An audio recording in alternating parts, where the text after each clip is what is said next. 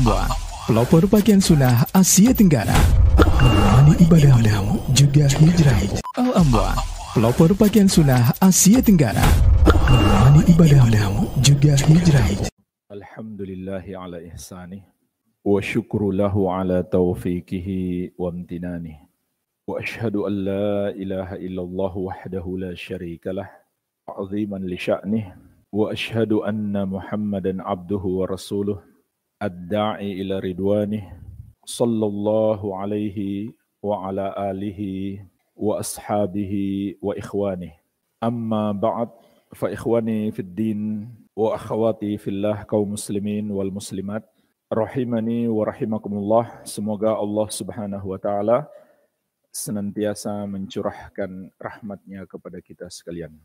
Seringkali kita mendengarkan orang yang menuduh intoleran, tidak toleran kepada seorang muslim yang sebenarnya dia hanya berusaha untuk mengamalkan ajaran agama Islam.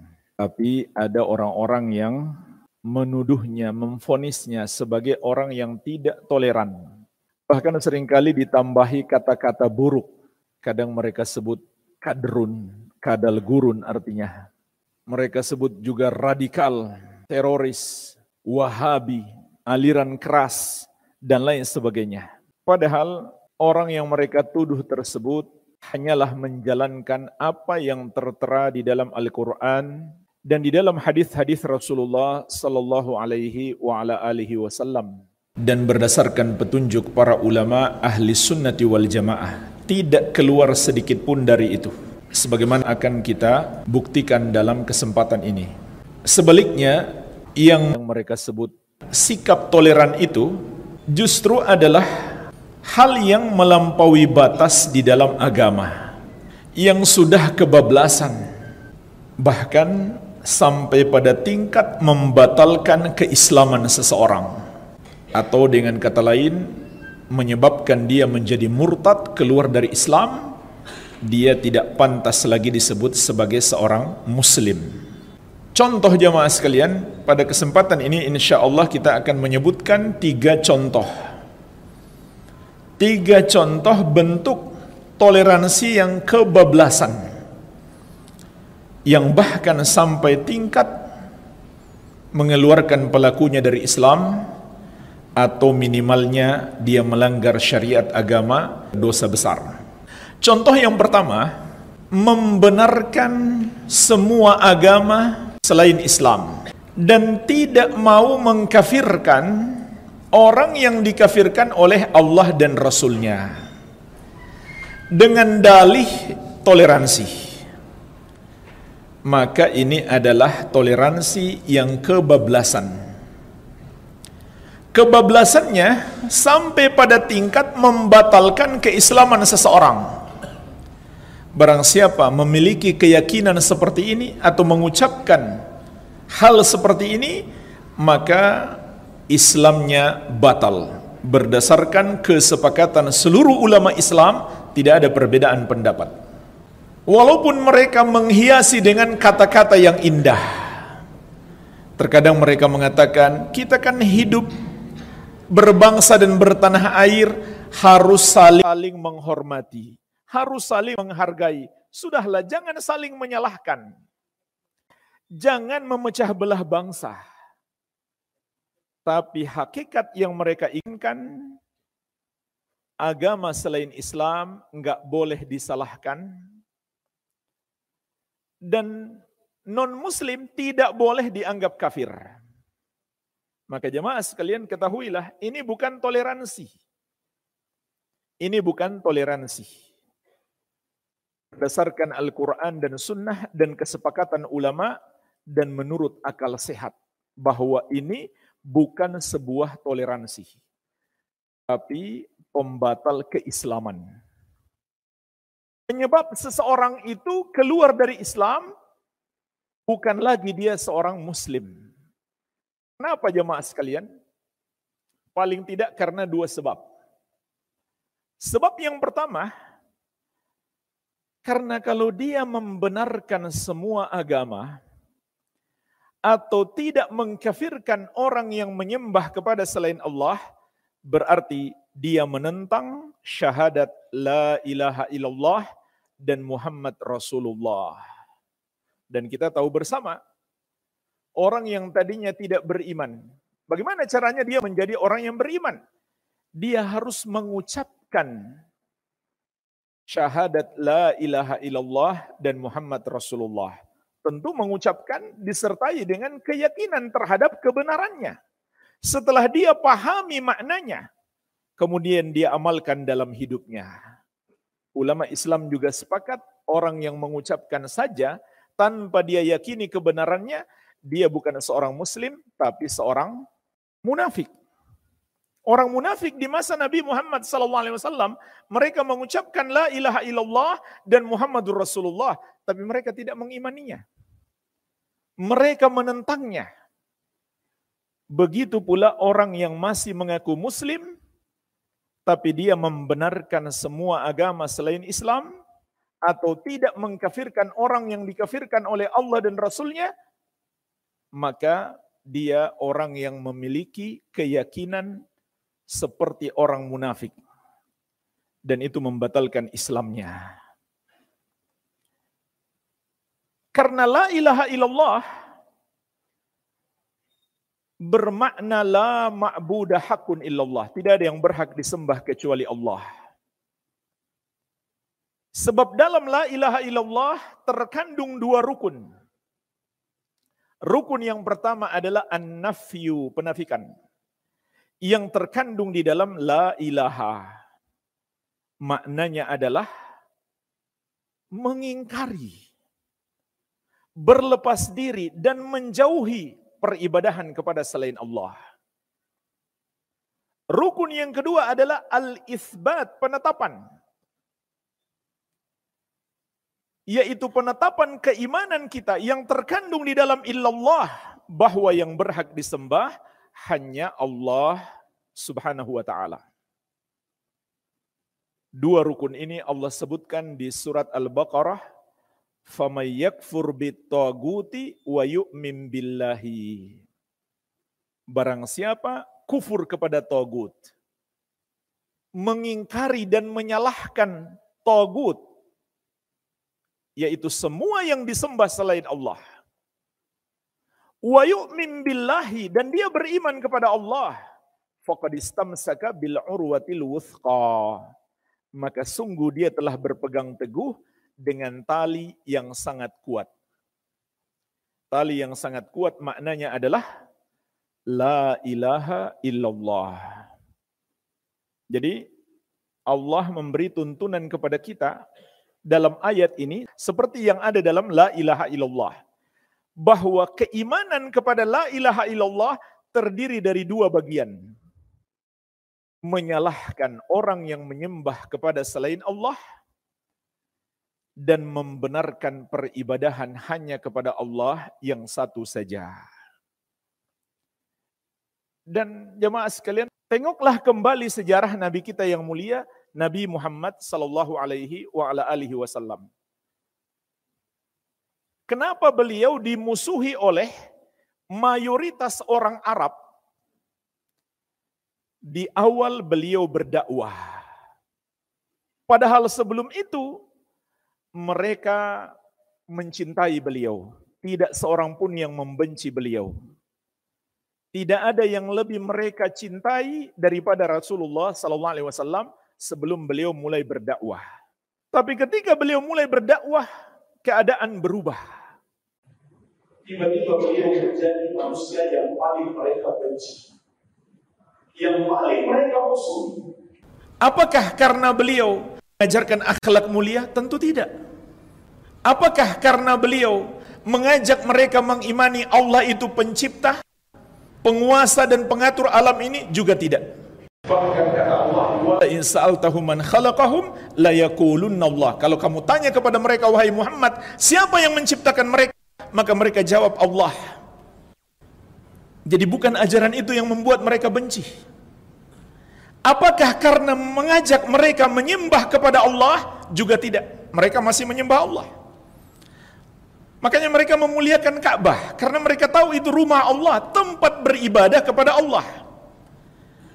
Lalu kenapa mereka membenci Rasulullah SAW, alaihi jamaah sekalian? Karena suka menyalahkan. Suka mengkafir-kafirkan, suka mensyirik-syirikan.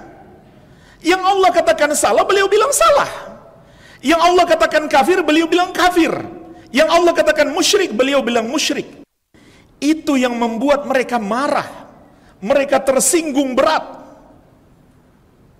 Lalu mereka membenci Rasulullah SAW dengan sebenci-bencinya. Karena bayangkan jamaah sekalian menyalahkan perbuatan mereka menyembah kepada selain Allah yang sudah mereka lakukan turun-temurun. Yang membuat mereka lebih tersinggung karena itu adalah warisan budaya nenek moyang mereka yang hari ini dibungkus dengan kata-kata yang indah kearifan lokal. Itu yang membuat mereka benci kepada Rasulullah SAW. Beliau bukan hanya mengajak mereka menyembah Allah, tapi juga menyalah-nyalahkan mereka. Mengatakan bahwa perbuatan mereka menyembah kepada selain Allah adalah dosa terbesar. Bukan sekedar tidak boleh, bukan sekedar salah, bukan sekedar haram, tapi dosa terbesar yang disebut dosa kesyirikan dan kekafiran. Dan mereka betul-betul tahu arti la ilaha illallah. Itulah sebabnya mereka marah kepada Rasulullah sallallahu alaihi wa ala alihi wasallam. Karena mereka tahu arti la ilaha illallah menyalahkan, mengingkari peribadahan kepada selain Allah dan membenarkan peribadahan itu hanya boleh untuk Allah yang satu saja. Bandingkan dengan sebagian orang yang masih mengaku muslim hari ini, dia ucapkan la ilaha illallah tapi dia tidak tahu artinya. Dia masih membenarkan peribadahan kepada selain Allah. Maka ini sebab yang pertama. Orang yang memiliki keyakinan seperti ini, walaupun dia mengatakan itu toleransi, maka Islamnya telah batal karena dia menentang la ilaha illallah juga menentang Muhammad Rasulullah. Karena kalau dia beriman Muhammad sebagai utusan Allah, tentu dia akan mengimani agama beliau satu-satunya agama yang benar. Itulah sebabnya jemaah sekalian, Abu Talib tidak dianggap sebagai seorang muslim. Padahal dia telah meyakini agama Nabi Muhammad SAW adalah kebenaran. Tapi dia tidak menyalahkan selainnya. Dan dia tidak mau masuk Islam. Maka walaupun dia sudah yakin yang dibawa oleh Nabi Muhammad SAW adalah benar, tapi dia tidak menyalahkan selainnya, dia bukan seorang muslim. Kemudian sebab yang kedua, karena jelas-jelas mendustakan, mengingkari banyak ayat Al-Quran dan hadis Rasulullah Sallallahu Alaihi wa ala alihi Wasallam. Jadi jemaah sekalian, poin yang pertama tadi menentang syahadat la ilaha illallah dan Muhammad Rasulullah. Karena kalau seseorang mengatakan tidak salah agama selain Islam, berarti sama saja dia mengatakan tidak salah menyembah kepada selain Allah. Karena semua agama selain Islam mengajarkan peribadahan kepada selain Allah. Kemudian yang kedua mendustakan banyak ayat dan hadis yang jelas-jelas yang mudah sekali dipahami seperti firman Allah inna dina indallahi islam sesungguhnya agama yang Allah ridhoi adalah Islam Agama yang Allah ridhoikan Islam ayat yang sangat mudah dipahami. Begitu pula firman Allah Subhanahu wa taala, "Wa man yabtaghi ghayra al-islam dinan fala yuqbal minhu wa huwa fil akhirati minal khasirin." Barang siapa mencari selain Islam sebagai agama baginya tidak akan diterima daripadanya dan dia di akhirat kelak termasuk orang-orang yang merugi. Kemudian penegasan dari Allah Subhanahu wa taala dalam banyak ayat. Semua non muslim itu kafir kepada Allah. Di surat Al-Maidah ayat 72 dan 73 Allah Subhanahu wa taala berfirman Laqad kafara alladziina qalu inna Allah huwal masih ibnu Maryam.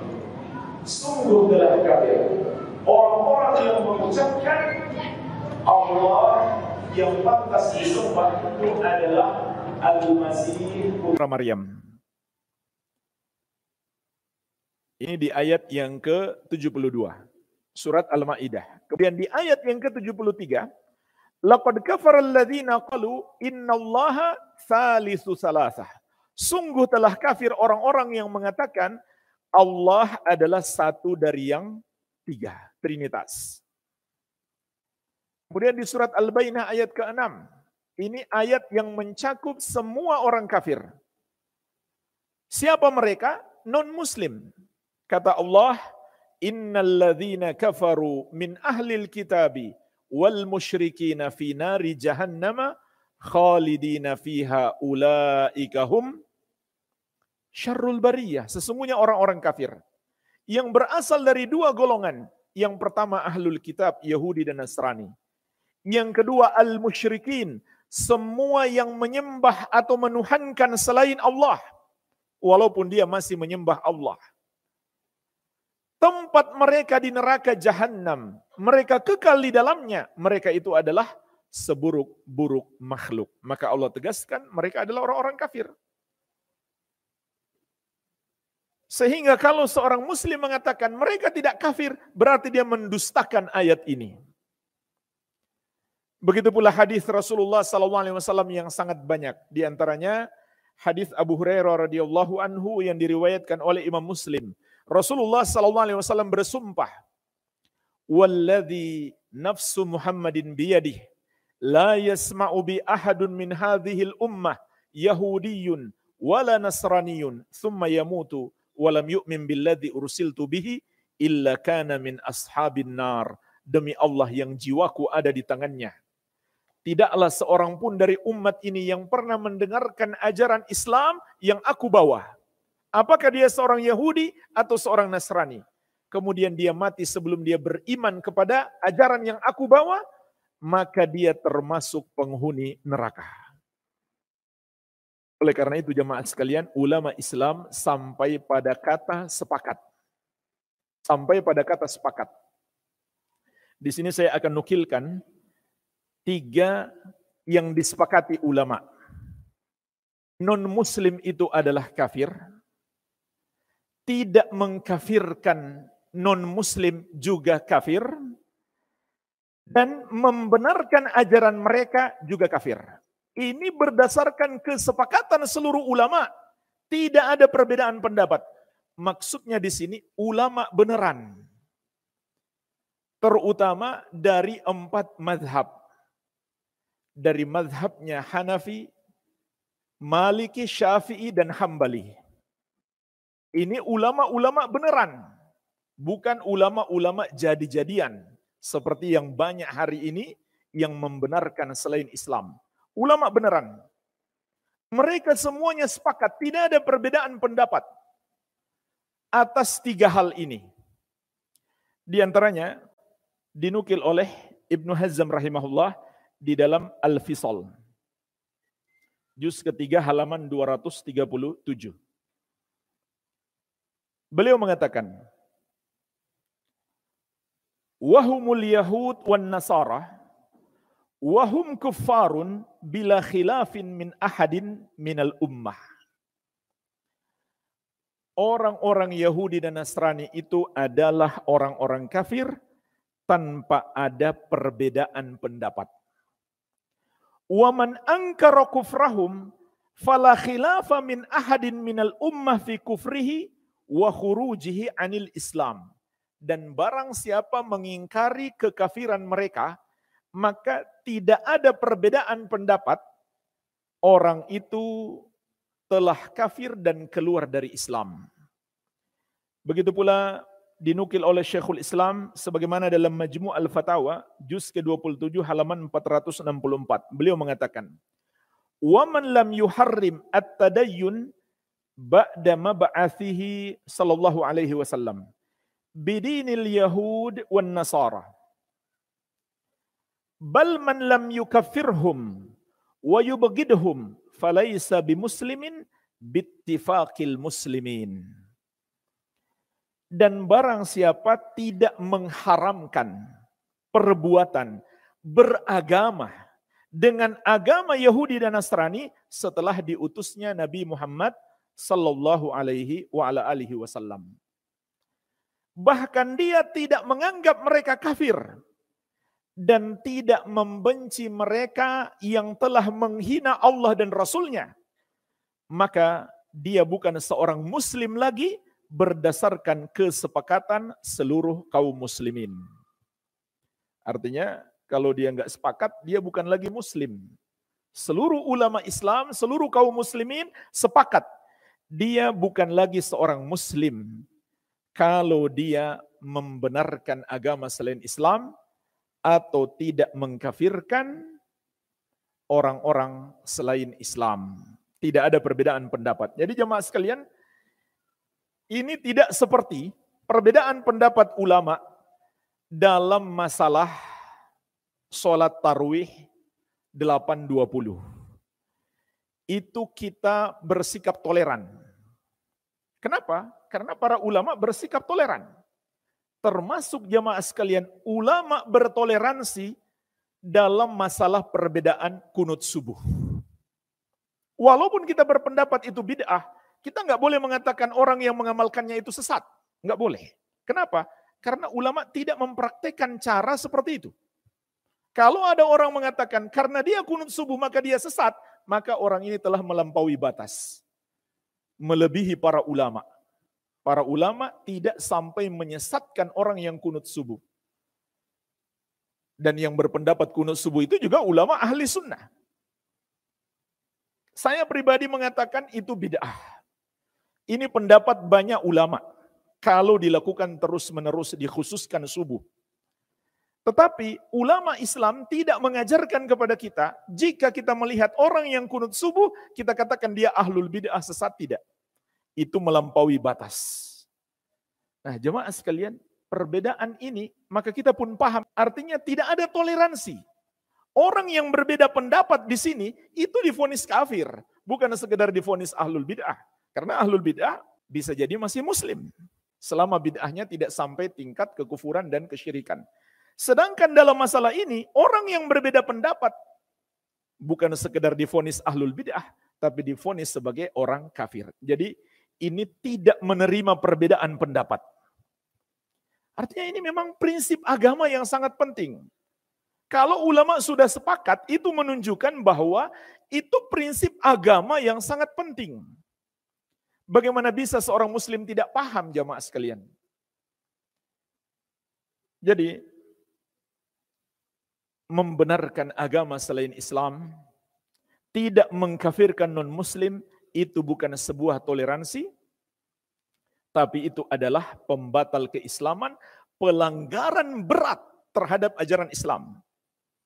Bukan sekedar menyebabkan pelakunya berdosa atau menjadi ahlul bid'ah, tapi menjadi kafir, murtad, keluar dari Islam berdasarkan kesepakatan seluruh ulama tidak ada perbedaan pendapat. Kok bisa-bisanya seorang muslim mengatakan itu toleransi? Jadi jemaah sekalian itu sangat berbahaya, toleransi yang kebablasan. Ya. Dan umumnya orang yang melakukan itu juga hanya karena takut dicap intoleran. Subhanallah. Dia takut kepada makhluk, tapi dia tidak takut kepada Allah. Dia lebih mementingkan keridoan manusia daripada keridoan Allah Subhanahu wa taala. Maka jelas ini ajaran agama kita. Ketika kita mengamalkannya, tentu tidak pantas disebut intoleran. Bukankah undang-undang kita melindungi orang yang mengamalkan agamanya, menjamin orang yang mengamalkan agamanya, kok bisa disebut itu intoleran? Justru orang yang mengatakan itu intoleran, dia yang telah bersikap intoleran. Kenapa? Karena dia menolak ajaran agama Islam yang diakui oleh undang-undang. Tidak disalahkan orang yang mengamalkan agama Islam menurut undang-undang. Bagaimana bisa dikatakan intoleran? Ini yang pertama. Contoh toleransi yang kebablasan. Sebelum saya lanjut contoh yang kedua, ketika kita mengatakan selain Islam salah, kufur. Non-muslim kafir maka itu tidak bermakna kita boleh menzolimi mereka. Kalau menzolimi non-muslim disebut intoleran, maka itu betul. Itu betul. Karena berbuat zolim kepada non-muslim dilarang keras di dalam Islam. Sebagaimana Allah ingatkan di surat Al-Maidah ayat ke-8 wala yajrimannakum syana'anu qaumin ala alla ta'dilu i'dilu huwa aqrabu littaqwa. Janganlah kebencianmu kepada satu kaum membawamu tidak berlaku adil kepada mereka atau berbuat zolim. Berlaku adilah. Artinya jangan zolim. Karena adil itu lebih dekat kepada takwa. Ini yang pertama. Batasan toleransi tidak boleh zolim kepada non-muslim. Apalagi sampai menghilangkan nyawa. Seperti yang dilakukan oleh para teroris. Dan ini memang mesti diajarkan. Karena sering kali kalau kita hanya mengajarkan yang pertama, dan tidak mengajarkan larangan berbuat zolim kepada non-muslim, bisa-bisa ada orang muslim yang salah paham. Lalu dia kemudian menzolimi orang-orang kafir. Padahal itu juga dilarang keras dalam syariat. Seperti yang dilakukan oleh para teroris. Mereka mengebom gereja di negeri Islam Indonesia. Ini pelanggaran berat terhadap syariat. Rasulullah SAW memberi peringatan keras. Man qatala mu'ahadan lam yarah raihatal jannah wa inna rihaha latujadu min masirati arba'ina aman. Barang siapa membunuh orang kafir yang terikat perjanjian dengan kaum muslimin. Di antara bentuk perjanjian itu adalah perjanjian para ahlu zimmah, warga negara kaum muslimin. Maka siapa yang membunuhnya kata Nabi wasallam dia tidak akan mencium harumnya surga Padahal harumnya surga itu tercium dari jarak 40 tahun perjalanan. Bahkan jemaah sekalian, kita di negeri kafir memerangi mereka sekalipun dalam jihad yang syar'i, Rasulullah SAW melarang kita membunuh anak-anak, orang tua, wanita, dan semua yang tidak melawan. Semua yang tidak melawan dilarang dibunuh. Sekarang kalau antum naudzubillah lempar bom di gereja, yang mati itu anak-anak, wanita, orang tua semuanya yang tidak melawan. Jadi itu pelanggaran berat terhadap syariat, bukan jihad. Tapi orang-orang yang memusuhi Islam mereka manfaatkan, oh Islam agama teroris. Jadi ini dua sisi. Yang satu kufur, yang satu ekstrim melanggar syariat dengan pelanggaran yang sangat berat. Begitu pula jemaah sekalian, batasan toleransi yang kedua adalah kita boleh berbuat baik kepada non-muslim tapi dengan syarat. Syaratnya dua. Syarat yang pertama, dalam hal duniawi saja. Bukan membantu mereka mengamalkan agama mereka yang bertentangan dengan ajaran agama kita. Itu bukan toleransi, itu namanya membantu dalam dosa. Dalam hal duniawi, kita kasih makanan, kita kasih obat-obatan, kita kasih pinjaman uang, boleh. Syarat yang kedua, dia bukan termasuk orang kafir yang memerangi Islam dan kaum muslimin. Sebagaimana Allah tegaskan dalam Surat Al-Mumtahanah ayat ke-8. La yanhakumullahu anil ladina lam yuqatilukum fid din wa lam yukhrijukum min diyarikum an tabarruhum wa tuqsitu ilaihim innallaha yuhibbul muqsitin. Allah tidak melarang kalian untuk berbuat baik kepada orang-orang kafir yang tidak memerangi kalian karena agama kalian dan tidak mengusir kalian dari negeri kalian. Kalau mereka memerangi Islam dan kaum muslimin, jawabannya adalah jihad. Bukan kita berbuat baik kepada mereka. Kecuali kita betul-betul dalam keadaan lemah untuk strategi saja. Tapi kalau kita mampu untuk berjihad, tidak ada cerita. Jawabannya adalah jihad. Kemudian kata Allah, Allah juga tidak melarang kalian untuk berlaku adil kepada mereka, yaitu tidak berbuat zolim. Tetap berlaku adil. Termasuk kalau ada perjanjian, nggak boleh kita langgar perjanjian itu. Apakah perjanjian bisnis dan lain-lain. Semuanya Allah mencintai orang-orang yang berbuat adil. Inilah dua batasan toleransi. Pertama kita nggak boleh zolim kepada non-muslim. Bahkan non-muslim yang tinggal di negeri kaum muslimin wajib untuk dilindungi. Selama mereka tunduk kepada pemerintah kaum muslimin tidak melakukan pemberontakan. Yang kedua, boleh berbuat baik dalam urusan dunia selama mereka tidak memerangi Islam dan kaum muslimin. Iya. Contoh toleransi yang kebablasan yang kedua. Mengucapkan selamat terhadap hari raya mereka. Seperti hari raya Natal. Jemaah sekalian, orang-orang non-muslim yang sedang merayakan Natal nggak boleh kita lempari batu. Tidak boleh kita lempari batu mereka. Tidak boleh kita bom mereka. Itu namanya zolim.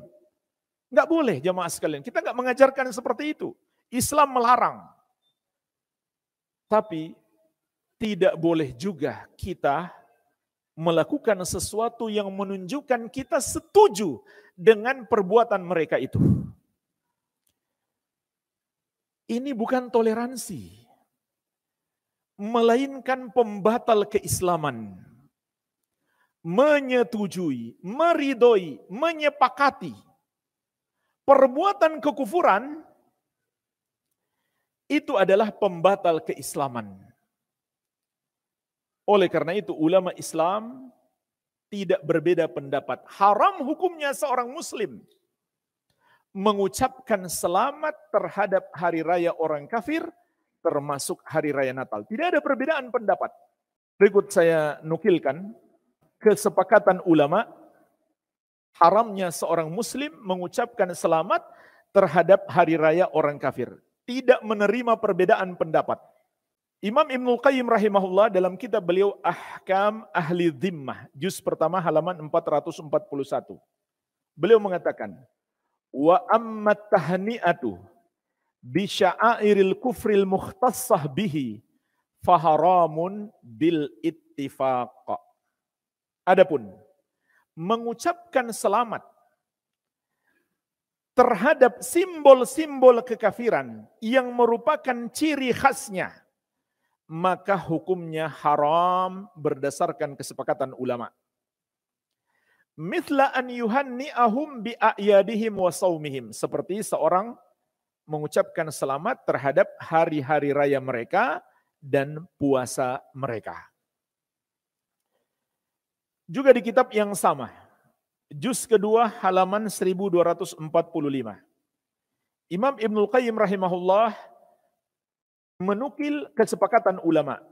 Fala yajuzu lil muslimin mumalatuhum alaih wala musa'adatuhum wala hudur ma'ahum bittifaqi ahli ilmi hum ahluhu. Tidak boleh bagi kaum muslimin untuk membantu, menolong, dan ikut hadir dalam perayaan mereka. Maksudnya membantu perayaan itu dan ikut hadir di dalamnya berdasarkan kesepakatan ulama yang benar-benar ulama. Wa qad sarraha bihi al-fuqaha min atba'il a'immatil arba'ati fi kutubihim. Dan ini telah ditegaskan oleh para ahli fikih dari empat madhab dalam buku-buku mereka. Jadi nggak ada perbedaan ulama empat madhab dalam masalah ini. Syekh Ibn rahimahullah dalam majmu' fatwa beliau juz ketiga halaman 45. Tahniatul kuffar bi'idil Christmas au ghairihi min a'yadihim ad-diniyah haramun bil ittifaq. Memberi selamat kepada orang-orang kafir dalam perayaan Natal mereka atau perayaan agama mereka yang lainnya adalah haram menurut kesepakatan ulama. Tidak ada perbedaan pendapat. Makanya di negeri kita juga Majelis Ulama Indonesia mengeluarkan fatwa yang sama, fatwa haram. Jadi itu bukan toleransi. Itu adalah pelanggaran berat terhadap ajaran syariat. Pelanggaran terhadap apa yang telah disepakati oleh seluruh ulama. Kalau ulama masih berbeda pendapat jamaah sekalian, masih mungkin ada toleransi di situ. Tapi kalau ulama sudah sepakat, kemudian kita menyelisihinya, maka tidak ada toleransi padanya. Artinya orang yang menyelisihinya itu pantas difonis sebagai orang sesat. Dan ini bukan sekedar sesat, tapi kesesatannya sangat jauh sampai mengeluarkan dia dari Islam kalau dia mengerti hakikat Natal. Apa hakikat Natal jemaah sekalian? Hakikatnya dua. Pertama, merayakan atau bergembira karena Allah telah mengutus anaknya ke dunia. Mereka meyakini Allah punya anak. Itu hakikat Natal. Yang kedua, perayaan Natal itu hakikatnya adalah ritual peribadahan kepada anak itu. Yaitu Nabi Isa alaihi salam yang mereka sebut Yesus. Ini hakikat Natal. Apa manfaatnya jemaah sekalian kita hafal dari kecil Kul huwallahu ahad, Allahu samad, lam yalid walam yulad, walam yakul lahu kufuwan ahad. Itu kita sudah hafal mati dari kecil. Allah tidak beranak dan tidak diperanakan.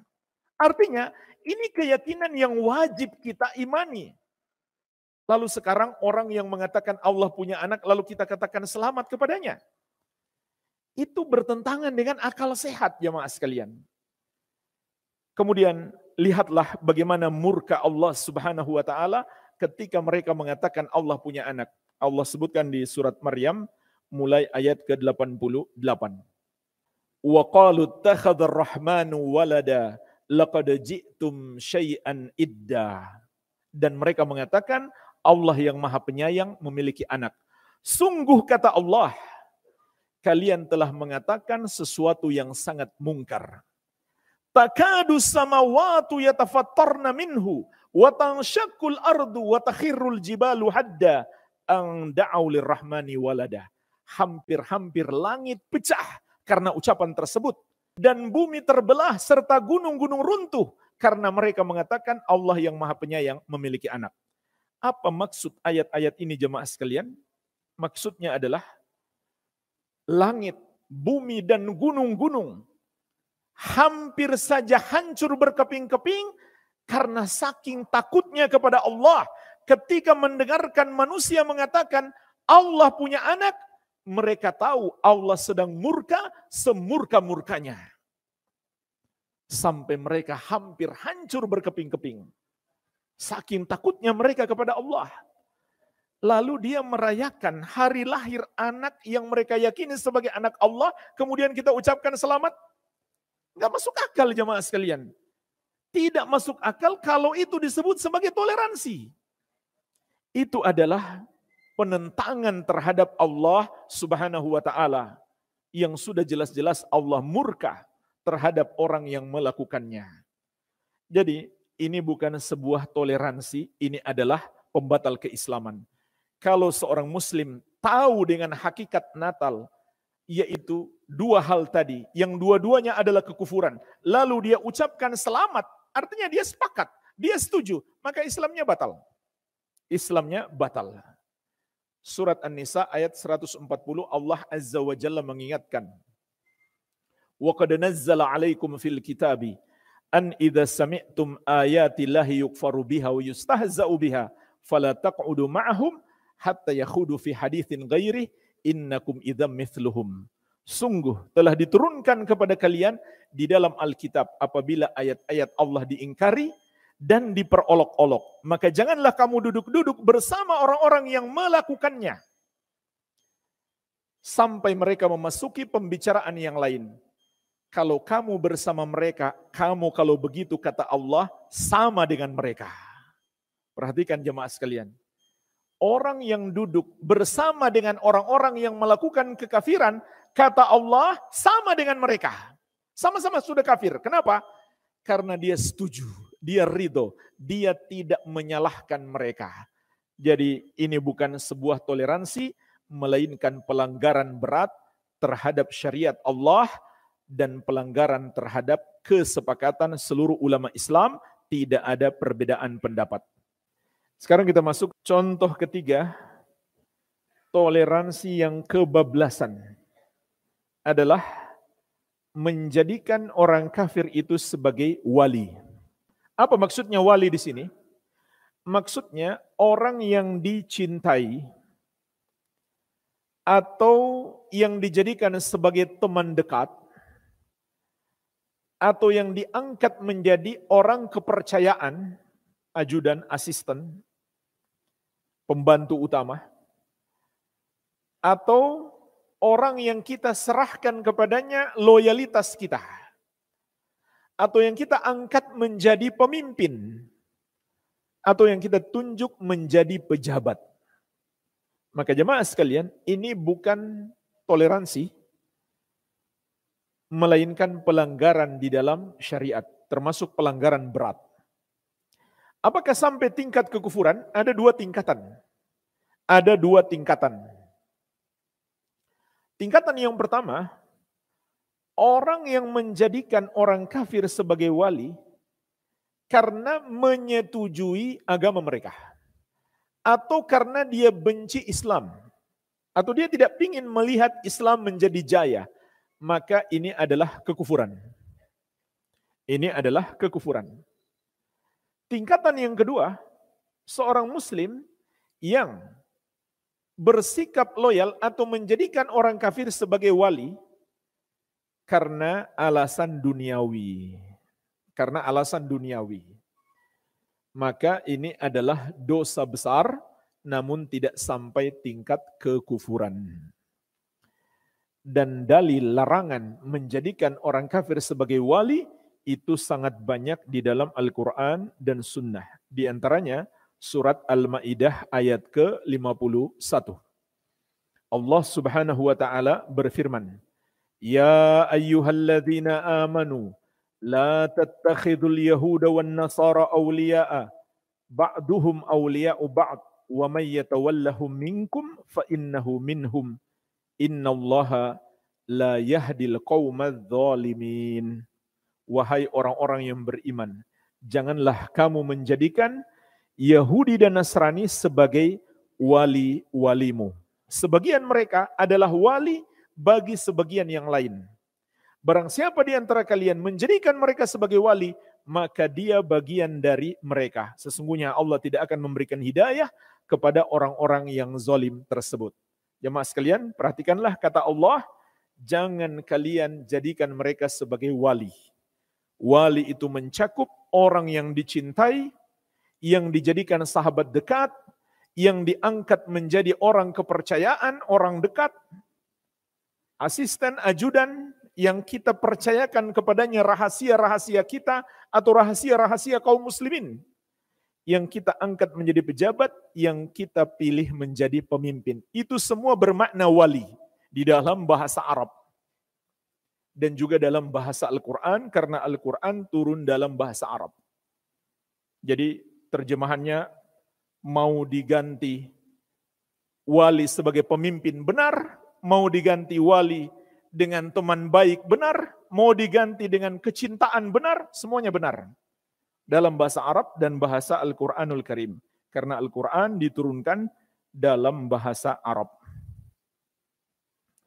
Disebutkan dalam Mukhtarus Sihah, Al-wali diddul adu. Wali itu adalah lawan daripada musuh. Berarti kalau tidak dimusuhi, dicintai, disenangi, dijadikan kawan dekat, diserahkan kepadanya loyalitas dan seterusnya. Dan terkhusus larangan dalam syariat memilih pemimpin yang bukan muslim ini juga sampai pada tingkat kesepakatan ulama, tidak ada perbedaan pendapat. Jemaah sekalian, apa pentingnya saya menukil kesepakatan ulama? Karena kalau orang belajar ilmu agama Islam sedikit saja dia mendalami, dia paham. Kalau ulama sudah sepakat, nggak ada ruang berbeda pendapat. Nggak ada ruang berbeda pendapat. Beda kalau ulama masih beda pendapat. Di situ banyak ruang toleransi. Walaupun ini nggak berlaku mutlak juga. Tidak berlaku mutlak. Tapi umumnya dalam masalah-masalah fikih yang ulama beda pendapat, umumnya kita harus bertoleransi. Kalau ulama bertoleransi, kenapa kita nggak toleransi?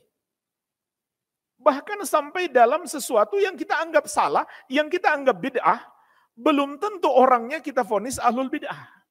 Belum tentu. Tapi kalau ulama sudah sepakat, jika ada yang menyelisihinya, maka dia telah salah. Pasti dia salah, orangnya sesat, dan bahkan bisa sampai pada tingkat kekufuran sebagaimana telah kita jelaskan. Nanti saya akan sebutkan insya Allah eh, di antara dalil larangan menyelisihi ijma dan bahayanya yang sangat besar. Saya sebutkan dulu dalil ijma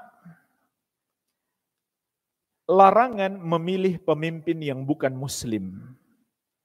Bahkan juga ijma jika dia tadinya muslim kemudian sudah menjadi kafir dia harus dilengserkan, tapi dengan syarat tidak memunculkan mudarat yang lebih besar. Al-Imam An-Nawawi Asy-Syafi'i rahimahullahu taala, imam besar dalam madhab Syafi'i. Dalam kitabnya Syarah Muslim, juz ke-12 halaman 229. Menukil dari Al-Qadi Iyad rahimahullahu taala. Ajma'al ulama ala anna al-imamah la tan'aqidu li kafirin. Wa ala annahu law tara'a alaihi al-kufru in azala. Ulama sepakat bahwasannya kepemimpinan tidak sah bagi orang kafir.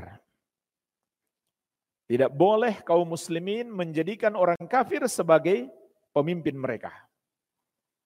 Sebagaimana ulama juga sepakat apabila dia tadinya muslim kemudian murtad keluar dari Islam maka dia harus dilengsirkan. Harus diturunkan. Itu sepakat ulama. Tapi jemaah sekalian ingat juga Imam Nawawi menukil kesepakatan.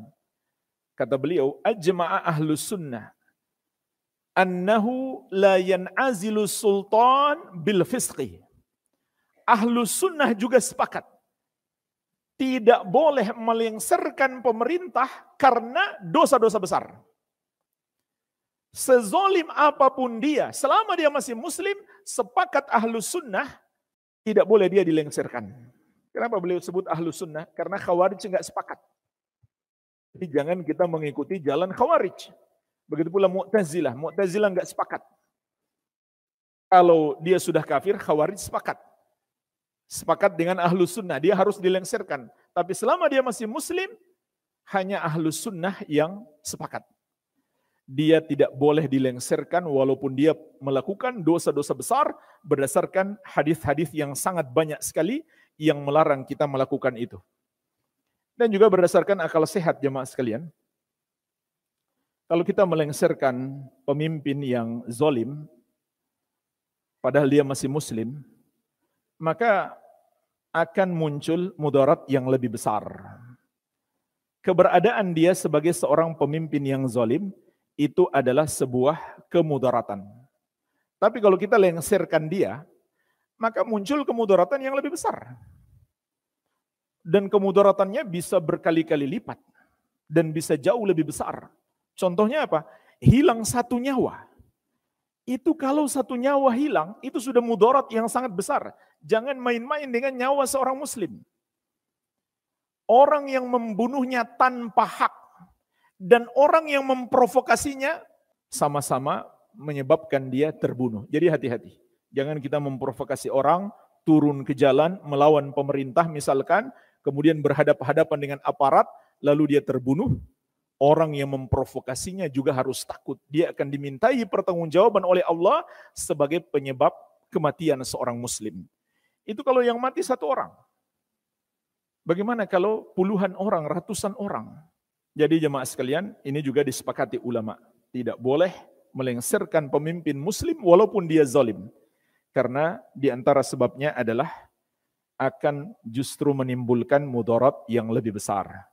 Jadi mengangkat seorang yang tidak beriman kepada Allah sebagai wali termasuk sebagai pemimpin disepakati ulama akan haramnya bahkan bisa sampai tingkatan membatalkan keislaman. Perhatikan lanjutan ayat tadi, surat Al-Maidah ayat ke-51. Kata Allah, ba'duhum awliya'u ba'd. Sebagian mereka adalah wali bagi sebagian yang lain. Wa may yatawallahu minkum fa innahu minhum. Siapa di antara kalian yang menjadikan mereka sebagai wali, maka dia bagian dari mereka. Ayat ini sebenarnya maknanya berarti sudah kafir. Tapi ada hadis yang memberikan pengecualian atau pengkhususan. Yaitu kalau dia menjadikan mereka sebagai wali, bukan karena menyetujui ajaran mereka atau karena benci kepada Islam, maka dia tidak sampai kafir. Yaitu hadis kisah sahabat yang mulia Hatib bin Abi Balta'ah radhiyallahu anhu. Jadi beliau pernah terjerumus dalam dosa ini. Beliau menolong orang-orang musyrik di Makkah dalam memerangi kaum muslimin. Jadi sedang perang antara umat Islam dan orang-orang kafir di Makkah, tapi beliau malah menolong mereka. Beliau ingin membocorkan rahasia penyerangan Rasulullah SAW kepada orang-orang kafir karena mereka telah melanggar perjanjian damai. Jadi mereka mulai perang. Maka Rasulullah SAW ingin menyerang mereka. Setelah beliau dihadapkan kepada Rasulullah SAW, maka beliau menceritakan uzur beliau. Jadi intinya beliau melakukan itu karena ingin menyelamatkan keluarga beliau yang ada di Makkah supaya dia macam punya jasa kepada orang-orang kafir sehingga mereka membalas dengan melindungi keluarganya. Jadi bukan karena benci kepada Islam, bukan pula karena menyetujui agama mereka. Sehingga dia tidak sampai tingkatan keluar dari Islam. Rasulullah SAW tidak mengkafirkannya, tidak pula memberi hukuman sebagai orang murtad kepadanya. Oleh karena itu, makna ayat ini, siapa yang menjadikan mereka sebagai wali, dia bagian dari mereka, ada dua tingkatan seperti yang telah kita sebutkan tadi. Ada yang sampai tingkatan kufur dan ada yang dosa besar. Dosa besar namun tidak sampai tingkat kekufuran. Dan Allah ingatkan di akhir ayat, Innallaha la yahdil. Sesungguhnya Allah tidak akan memberikan hidayah kepada orang-orang yang zalim tersebut. Baik. Jemaah sekalian, sebagai penutup, saya sebutkan dalil tentang bahayanya menyelisihi kesepakatan ulama. Di antaranya surat An-Nisa ayat ke-115. Allah Subhanahu wa taala berfirman, "Wa may yushakikir rasula min ba'di ma tabayyana lahul huda wa yattabi' ghaira sabilil mu'minin nuwallihi ma tawalla wa nuslihi jahannama wa sa'at masira." Barang siapa yang menentang Rasul setelah jelas kebenaran baginya. Dan dia mengikuti selain jalannya orang-orang yang beriman. Maka kami palingkan dia kepada jalan kesesatan yang telah dia pilih tersebut. Dan kami akan masukkan dia ke neraka jahanam dan itulah seburuk-buruk tempat kembali. Syekh As-Sa'di rahimahullah dalam tafsir beliau mengatakan, "Wa qad istudilla bi hadhihi al-ayah al-karimah ala anna ijma'a hujjatun wa annaha ma'sumatun minal khata'." Dan ayat ini bisa menjadi dalil bahwa ijma' umat ini adalah hujjah dan bahwasanya dia terjaga dari kesalahan. Jadi kalau ulama sudah sepakat itu sudah pasti benar, nggak mungkin salah lagi. Dan ini juga berdasarkan hadis Nabi Sallallahu Alaihi Wasallam yang tegas. Kata beliau, Inna Allah la yajma'u ummati ala dolalah. Sesungguhnya Allah tidak akan mempersatukan umatku di atas kesesatan. Jadi kalau ulama sudah sepakat, nggak mungkin salah. Sudah pasti benar. Tapi kalau ulama masih beda pendapat, masih ada dua kemungkinan. Ada yang benar dan ada yang salah. Yang benar tentunya yang lebih sesuai dengan dalil dan pemahaman yang benar. Kemudian kata Syekh, wa wajhu dhalik, sisi pendalilannya, anna Allah tawa'ada man khalafa sabilal mu'minin bil khudlan wan nar. Bahwasanya Allah mengancam orang yang menyelisihi jalan kaum mukminin dengan kehinaan dan neraka. Kehinaan di dunia yaitu tersesat dan di akhirat masuk neraka. Jadi pasti salah. Orang yang menyelesaikan ijma tidak ada kemungkinan benar. Walhamdulillah, ini yang bisa kita bahas. Wallahu a'lam, semoga bermanfaat. Lebih dan kurangnya saya mohon maaf. Wabillahi taufik. Subhanakallahumma wa bihamdik. Asyhadu an la ilaha illa anta astaghfiruka wa atubu ilaik. Wa sallallahu ala nabiyyina Muhammadin wa alihi wasallam. Wa akhiru da'wana anilhamdulillahi rabbil alamin. Wassalamualaikum warahmatullahi wabarakatuh. Amwa, pelopor pakaian sunnah Asia Tenggara, menemani ibadahmu juga hijrah. Al Amwa, pelopor pakaian sunnah Asia Tenggara, menemani ibadahmu juga hijrah.